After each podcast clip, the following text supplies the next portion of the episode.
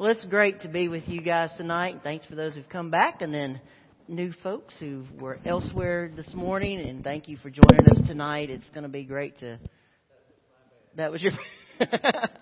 it's great to get to be back with you all tonight as we're we're journeying through Nehemiah and talking about reset and rebuilding. And tonight we're going to be in Nehemiah chapter two. Um, you know, waiting makes us nervous. It wasn't planned for the CD not to work as Rebecca stood up to sing, but that made you nervous, didn't it? made Rebecca nervous, didn't it? you're like, it made Rashonda nervous because you're like, come on, work. Waiting makes us nervous. And if there is ever any pause, we wonder, well, is something wrong? Why isn't it going? We want to go. We want to move. We want to have something happen. What about when it comes to waiting on God. Does that make you nervous? Uh, sometimes when I when I'm waiting, there are days when I feel that maybe my prayers are being ineffective, or maybe I'm missing something in my God connection, or maybe He's not hearing, maybe He's messing with me, and perhaps I should do something to help God out a bit. But waiting on God should not make us nervous. Waiting on God is often an important part of God's work in our lives, especially in His work of resetting and rebuilding. When we wait on God, we are submitting ourselves to God so that he, we can align our will with His and that we can know right where He is. We are submitting ourselves to God and allowing God then to prepare us so we can be ready to act when God is ready to act. We don't have to wait forever. We just simply have to wait for Him to be ready to act. And that moment when the door cracks open and then God says, let's go, is an amazing time. That's what we're going to see tonight. There's no reason to be nervous when waiting for God. We can be confident that God will answer. If you want to hear from God, you will, but it'll come in His time. But when God gives the answer, and when God lays His hands on you, look out. Some good things are going to happen.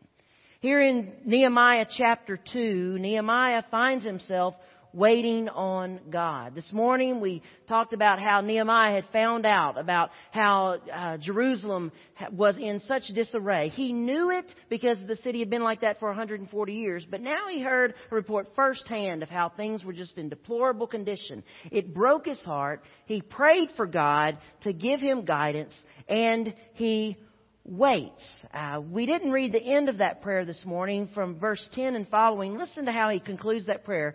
They are your servants and your people whom you redeemed by your great strength and your mighty hand. O Lord, let your ear be attentive to the prayer of this your servant and to the prayer of your servants who delight in revering your name. Give your servant success today by granting him favor in the presence of this man. Now, who's this man? He then says, I was cupbearer to the king. And then chapter 2 begins. In the month of Nisan, in the 20th year of King Artaxerxes, when wine was brought for him, I took the wine and gave it to the king. That little historical note that it's in the month of Nisan in the 20th year of King Artaxerxes may not seem important but remember that in chapter 1, it was the month of Kislev when Nehemiah found out about the state of Jerusalem. That's roughly our December. Now it's the month of Nisan, which is roughly our March or April. And so that historical note lets us know that it's been four months since Nehemiah heard about Jerusalem and began praying about what to do for Jerusalem. He began praying. He began fasting and waiting on God. So Nehemiah has been waiting on God for at least four months. And though Nehemiah badly wanted to be in Jerusalem, he was not in a hurry. He waited on God. And though Nehemiah knew the work needed to be done, he was not in a hurry. He waited on God. And, and though the situation was indeed desperate, Nehemiah was not desperate. He waited on God. Nehemiah didn't run ahead of God. He waited on God because Nehemiah knew that when God lays his hands on you, look out. If you run ahead too fast, He's not with you. If you lag behind, He's not with you. It's when He lays His hand on you. But still, while Nehemiah waited, do you think he was nervous? Perhaps. Maybe not so much over if God would answer, but maybe how God would answer. But nevertheless, Nehemiah continued to fast and pray and wait. And for four months, he bombarded the throne of heaven with prayers for the rebuilding of Jerusalem. And while he waited on God, he continued in his daily business of serving as cupbearer to the king. You know, even when we wait on God, we can do no less than continue our daily business of what we're supposed to be doing. We can't stop life and say, well, I'm just waiting on God to move. We have to keep on moving ourselves. Uh, you know, it's often in the midst of that everyday life movement that God then says, let's go. Sometimes God uses the circumstance and situations and relationships of our everyday lives to answer our prayers, and that's just what God does for Nehemiah. Every day for four months, Nehemiah had gone to the king's chamber just as he had always to act as the king's cupbearer. The cupbearer was the person who tested the king's food and drink to make sure that it was not poisoned. So, the king always ate secondhand. The king always drank Nehemiah's backwash. In mercy. so every day, several times a day, for four months, Nehemiah continued his daily duty. He'd taste, wait. He didn't die, so he handed it to the king. Here you go. And he just did that day after day. Here you are, King. A wonderful wine today. Here you are, King. A great meal today. And with pleasantries and a smile on his face, because that's what he was supposed to do, Nehemiah continued his work. A servant in the court was expected to always be in a good mood no matter what was going on in his own life. The expected rules of court etiquette said that the cupbearer was to be pleasant and humble and, and not particularly noticeable. Negative emotions could be construed as dissatisfaction or criticism of the king. So when you came up with the king, you were always having a good day and you made him feel good. But then came the day we encounter here in Nehemiah chapter 2. Nehemiah, I feel, was tired of faking it. For four months he'd been waiting on God and faking smiles with the king. And he couldn't smile anymore when Jerusalem was in a mess. So before going in to perform his daily duties, he prayed the prayer that ends chapter 1, which ends with, Give your servant success today in the presence of this man. Nehemiah got up off his knees.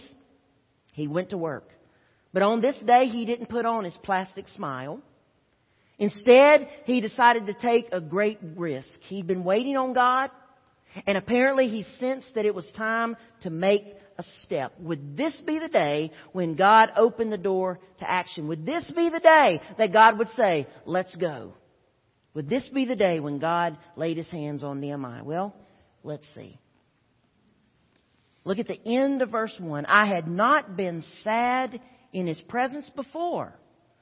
So the king asked, Why does your face look so sad when you are not ill? This can be nothing but sadness of heart. Crack. The door opens a little bit. After four months of praying and waiting, the door begins to open. The king notices Nehemiah is different. Why does your face look so sad when you're not ill? This can only be sadness of heart. We need to give this pagan king some credit. King Artaxerxes was perceptive and he was concerned. Any king would have noticed a change in expression. I mean, after all, you were supposed to have a smile when you came into his presence. But Artaxerxes goes beyond just noticing the change. He expresses concern. And God used this concern then to provide an opportunity for Nehemiah. The door is opening. And Nehemiah has a face to face audience with the king aside from his normal role. And so after four months of praying and waiting, the door begins to open. You know, answers really do come to prayer. A lot of y'all remember Miss Ruth Eldridge, who was a member here uh, for years. She, I think she was a charter member here. And uh, Miss Ruth was in her 80s when I was pastoring here, and, and her poor body was just worn out of years and years of just hard work on a ranch and farm. And one day Miss Ruth shared this story with me, and I don't, it's in her writings. I don't even remember how she shared it with me.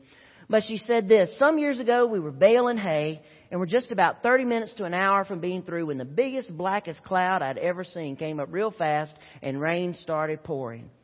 I had two of my little grandsons with me, so we hopped in the truck and hurried home, which was about two miles away. When we got home, one of the boys said, Grandma, I prayed for rain. It was so hot and I was so miserable. I asked God to make it rain so we could go inside. She says, I told my grandson, boy, you better be careful what you pray for because you sure know how to do it. when God lays his hands on you, you gotta look out. You never know. Answers do come to prayer. Sometimes they come in great downpours. Sometimes they come in small cracks in doors. But the answers always come. The question then is one of great importance. Will we recognize the answer and seize the opportunity? So what does Nehemiah do? Well, he swallows hard. And that is in the text, I think. In a way. Look at there at the end of verse 2. I was very much afraid. Mm-hmm. He had good reason to be. First, Nehemiah had, had violated the court etiquette by not being jovial in the king's presence. And his reason for not being jovial better be good.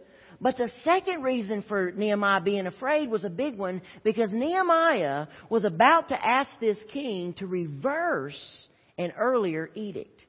You see, when you go back to the book of Ezra, in Ezra chapter 4, Ezra reports of opposition that had come in the reconstruction of Jerusalem. Uh, and this was a decade or two before the days of Nehemiah.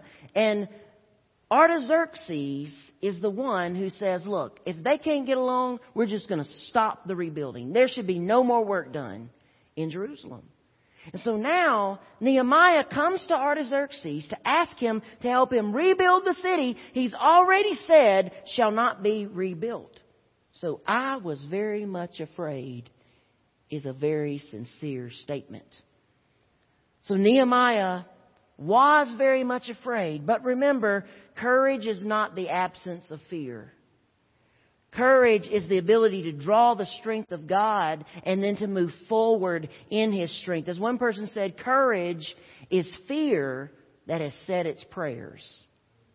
It's okay to be fearful, but just be strong in the Lord. So Nehemiah said his prayers. Nehemiah realizes God is opening the door, supplying the opportunity. So he speaks in verse 3. I said to the king, may the king live forever. Why should my face not look sad? When the city where my fathers are buried lies in ruins and its gates have been destroyed by fire. Notice something interesting. Nehemiah doesn't say the city's name. And I think that's calculated. He just says, the city where my fathers are buried. Nehemiah is bold enough to ask, but he's smart enough not to hurt his case before he even can make it. Nehemiah didn't know if Artaxerxes might still be opposed and even hostile to the rebuilding of Jerusalem. So Nehemiah doesn't mention the city's name. But Nehemiah does know that Artaxerxes would be sympathetic to the idea of rebuilding one's ancestral homeland. Because all Middle Easterners honored their ancestors. So Nehemiah only gives Artaxerxes as much info as he needs at this point in the conversation for Artaxerxes to continue to empathize with him. And so now we see the waiting coming to an end.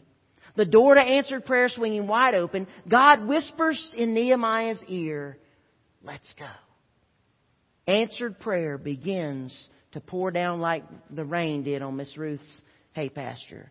God begins to lay his hands on Nehemiah and look out. Look at verse 4. The king said to me, What is it you want?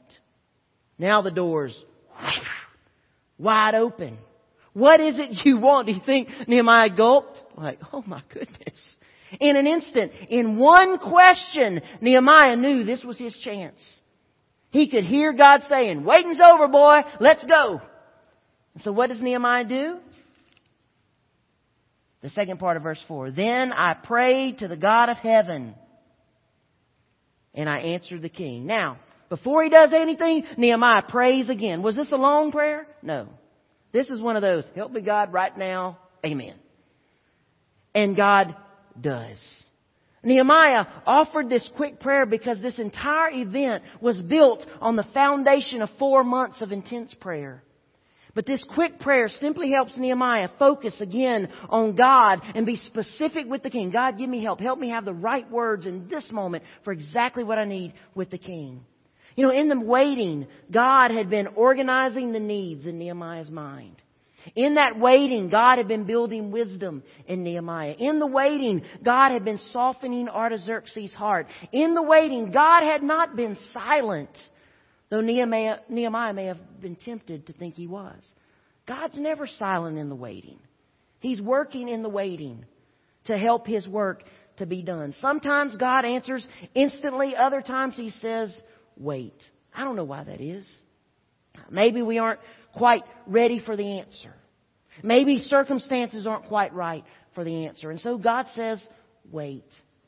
But here's a truth that I learned a couple of weeks ago. The length of our willingness to wait is a measure of the strength of our faith. Psalm 27:14 says, "Wait for the Lord. Be strong and take heart and wait for the Lord." The length of our willingness to wait is a measure of the strength of our faith. The longer we're willing to wait, the greater our faith. Our faith can even grow stronger in that waiting, or it can grow weaker in that waiting. The choice is ours. However, rest assured, when God has us wait, it is not a time of inactivity for Him or for us. We're praying, we're waiting. He's working behind the scenes. so before He says anything, Nehemiah prays to the Lord. Nehemiah knew everything hinged on God's working. This encounter was not Nehemiah's doing. Only God could have arranged this circumstance. So then notice, I answered the king in verse 5. If it pleases the king, and if your servant has found favor in his sight, let him send me to the city of Judah where my fathers are buried so that I can rebuild it. Nehemiah's request is a little more specific. He's still not saying Jerusalem. It's the city in Judah where my, my fathers are buried. But Nehemiah's prayer is now moving into faithful action. Nehemiah didn't wait for God to tell the king what was needed. God had done his part. It was time now for Nehemiah to do his part. And so he steps up and he makes the request.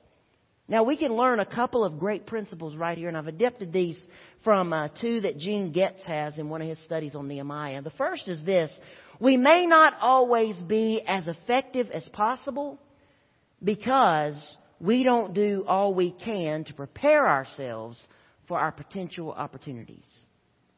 We may not always be as effective as possible because we don't do all we can to prepare ourselves for potential opportunities. Nehemiah prepared himself. He didn't just rely on God to do everything for him. If you're not ready yourself, God cannot do what He wants to do through you.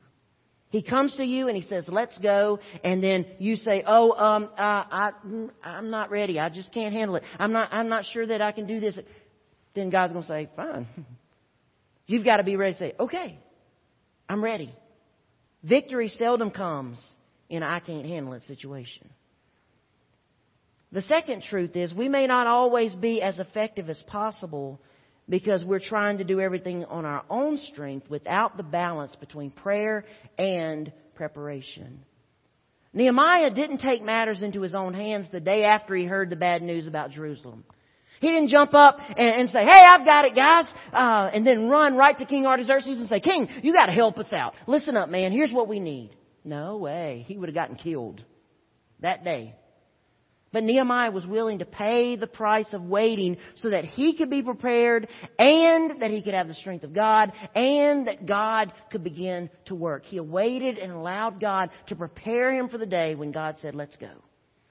So Nehemiah had the perfect blend of preparation on his part and empowerment on God's part. And when the two came together, there was power. Nehemiah answers specifically and directly. And then we see the result. Then the king, in verse 6, with the queen sitting beside him, asked, How long will your journey take? And when will you get back? It pleased the king to send me, so I set a time. Nehemiah asked first simply to return to Judah, but he is very polite in his request. Notice if it pleases the king, if your servant has found favor in his sight, it's all very polite. He's all, he's bowing to the king's authority. But Nehemiah shows his willingness to submit to the king's wishes. He's still earning favor with the king. And Nehemiah is going to receive the blessing. Why? Because the king can think back. Has Nehemiah ever been rebellious? No. He's one of my most trusted servants. He tests all my food before I take it so that I won't die. He's willing to die for me. So I'm going to trust him. And he allows this leave of absence. So with the leave of absence approved, now Nehemiah asks for a little more. He asked for royal letters of introduction, he asked for authority, and he asked for money to buy materials. Look at for verse 7 and 8. I also said to him, if it pleases the king, may I have letters to the governors of Trans-Euphrates so that they will provide me safe conduct until I arrive in Judah? And may I have a letter to Asaph, keeper of the king's forest, so he'll give me timber to make beams for the gates of the citadel by the temple, and for the city wall, and for the residence I will occupy? You think he just made up this list on the fly? No. Nehemiah had done his homework. And when it came time, he's like, well, King, since you said I can go, um, here's, here's the list. So he gets lays out what he needs. It's obvious that while he prayed, he planned for God to answer. Earnest prayer requires action. You act on your prayers because you expect an answer. You till the soil while you pray for rain. In his book, The Circle Maker, uh, Mark Batterson writes, one reason many of us never get an answer to our prayers is that all we do is pray. Think about that. Let that sink in. The first time you read it, you're like, huh? But one reason many of us never get an answer to our prayers is that all we do is pray. If you want God to move, sometimes you have to move. We learned that lesson uh, 10 years ago and a little over ten and a half years ago in nine months. And those of you who were here then know that. Rebecca and I had been, we struggled to, to have a baby. We had a miscarriage in 2005 and, you know, we thought, well, we'll be able to, to see a, a baby come. We went to see Facing the Giants, that movie, one of the first movies that the Kendrick brothers did. And in that movie, there was this, one of the subplots was the, the um, coach having trouble uh, having a, a baby. And, and then the other part of the story, there was this great statement that came, you got to pray for rain. That night after that movie, Rebecca and I went to Old Navy and we were walking around and we saw this little teddy bear. And I picked up the teddy bear and I said, we're going to pray for rain. We took that teddy bear to the parsonage. We put it in the room that was supposed to be the baby's room whenever the baby came. And we prayed and we prayed. Dale and Linda, I remember them coming to the house one time and Dale prayed for us. And the church, you all prayed for us and we prayed and we prayed and we prayed. And honestly, I thought, man, I'm going to buy that teddy bear and like next month we're going to be pregnant. It didn't happen. It was another year and a half or so before that ever happened. But we were preparing the soil for the rain to come, and it then it did finally come. Nehemiah planned while he prayed. So when Artaxerxes asked what he needed, he was ready. And did you hear the result? He says, and because the gracious hand of my God was upon me, the king granted my request. When God puts his hands on you, look out. Nehemiah leaves the king's presence with a leave of absence, royal letters of safe passage, the authority to accomplish the task, and a blank check to buy whatever was needed. It's unheard of. It's, we could say, man, that's amazing. And I suppose it is, but then, is it really? Because you see, whenever you and I are faithful to submit to God and allow God to unfold His plan in His time, we're ready to go when He says, let's go. That is the result. God lays His hand on you. And then you get to see God do great things. It still happens in our day as well. As you reset and rebuild, you're going to pray and submit yourselves to God's direction. And as you pray, you will plan for what God could do. And then as God lays His hands upon you to do a mighty work through you, you'll be ready to move according to His plans.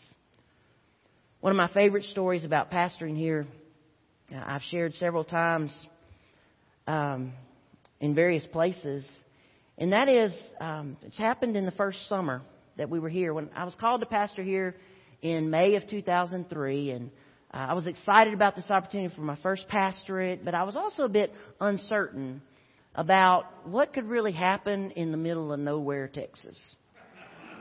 And I mean, one of the first weeks, you know, I looked out the parsonage window and there were goats on the front porch of the office over there, and I thought, "Oh my Lord, what have I got myself into here?" And and I, I really thought at that time, I, I think I'll just, you know, God's got us here. This is that first pastorate everybody's got to have. I'll just bide my time till something else comes along. What can really happen here? But I prayed, Lord, direct us. Give us a vision. Help us to see what, what needs to happen. And one day, just a month or two in, I had driven out to Peggy and Charlie's house. Peggy was the treasurer back then. I'd gone out there to pick up a check or something. Peggy wasn't there, but Charlie was there. He had the check, and Charlie and I sat down and talked a while. And Charlie told me his story, and we kind of got to know each other that day. And I was on my way back to the church that afternoon, and um, just driving down the road, I felt like God said something big's going to happen here. And I thought, here, you know.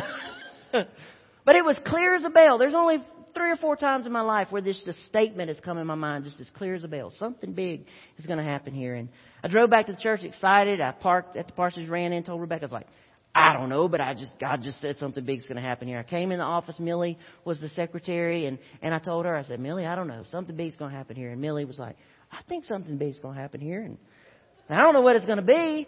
And, you know, I didn't know what it meant then, and sometimes I still don't know what it meant there, but I do know this. On that day, God did two things. He motivated a young preacher, and he began working in our church in a new way. And we saw God do a lot of rather big things for a small church. In fact, God changed my attitude from a church in the middle of nowhere to a church in the middle of everywhere. We started thinking about regional kind of idea and we saw God do these things and, and it culminated at the end with the two big things that I was really proud of. Um, that last summer we were here, we hosted Impact Camp, which the youth still go to. It was the largest camp they'd ever had at the time in the smallest community they'd ever had. And the church rallied together and put that camp together and it was just amazing to see that take place. And Rashonda was telling me some of the kids who attended the camp then are now in leadership of the camp today. And then the other thing that we got to see God do was planning the Montague County Cowboy Church. And, you know, I can remember standing here and, you know, pleading for the congregation. We need a couple of families to go help start this church. We're going to loan them for six months and we need you to go for six months and, and, uh, you know, and Dave and Sherry came up and they're like, we want to go do this. And then Dale and Linda were like, we're going to go do this. And I'm thinking, not y'all.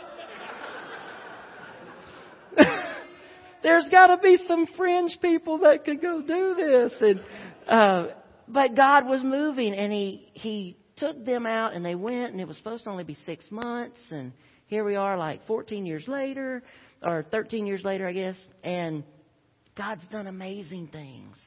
I love it. Linda texts me still. We had 500 people today. Never in a million years would I have thought that. But God did something big. And we weren't listed as the sponsor church of the Monte County Cowboy Church. But it was this church that planted Monte County Cowboy Church because we gave the people and we really gave the sacrifice. Yeah. yeah. right.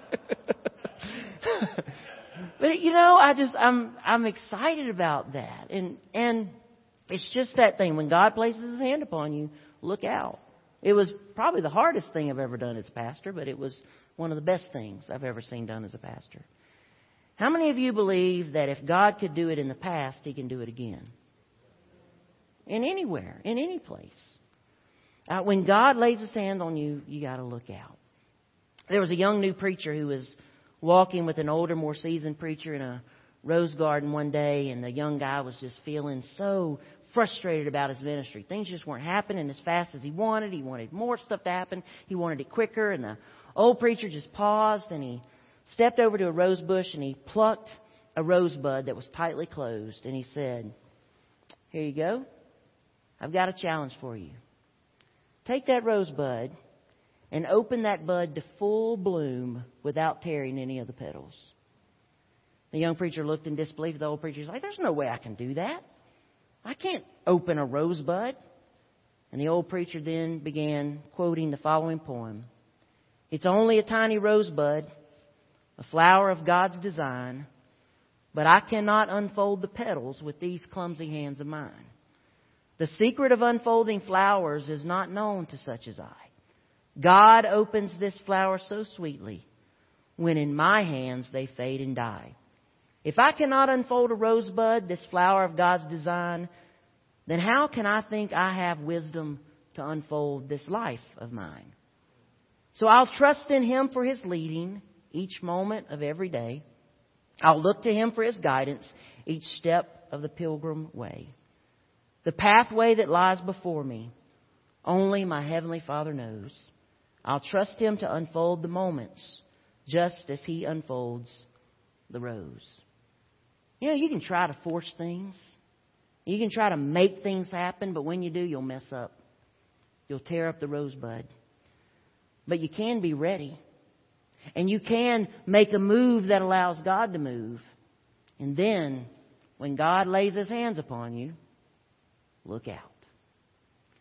Tonight, as we prepare to go into a time of invitation, I just want to ask this question for you to think through. What does God want you to do while you wait? And that can be for God to move in, in this church, or those of you from other churches, for God to do some new things in your church. Or it may be something's going on in your life and you've been waiting on God to move. What does God want you to do while you wait? One of our, our ministers brought up a good point to me a couple of weeks ago. We've been casting uh, vision and, and setting some goals as a church staff for the next year. And um, Danny came in my office the other day and he sat down and he said, You know, Stuart, we're setting all these big goals about Sunday school growth and Thomas has this idea, that's our education ministry. He's like, he has this goal of increasing Sunday school by like 200%. He said, I was walking through some of our Sunday school areas and we have rooms that still have junk in them from when the church imploded years ago. He said, What if we cleaned out those rooms and got ready for God to give the people? He said, Are we really ready for God to give the people if he, they just showed up Sunday? He said, What if we got ready? What if we cleaned up those rooms and we had chairs in them just ready? So all we had to do was open the door and start that class. It was a great point. I said, Run with it. And he started cleaning out rooms that week. What does God want you to do while you wait? Don't be just sitting there. Be active asking God to move because then when God lays his hands on you, you can look out. Let's pray together. Lord, tonight we just thank you for the times when we can look back through our lives and we know that we know that we know that you have put your hands upon us and you've used us. And Lord, we pray that you do it again. Lord, that you would do even bigger things in the future than you did in the past. Lord, that the victories that we've seen in the past would embolden our faith to ask for bigger victories in the future. And Lord, I pray that you would do, as Ephesians encourages, exceedingly more than we could ask or imagine. And Lord, do that in our individual lives and do that in the life of this church. We ask God that right now you'd speak to our hearts for that thing we need to do individually while we wait. May you make it clear. And may we be obedient to do that and act. We pray in Jesus' name. Amen.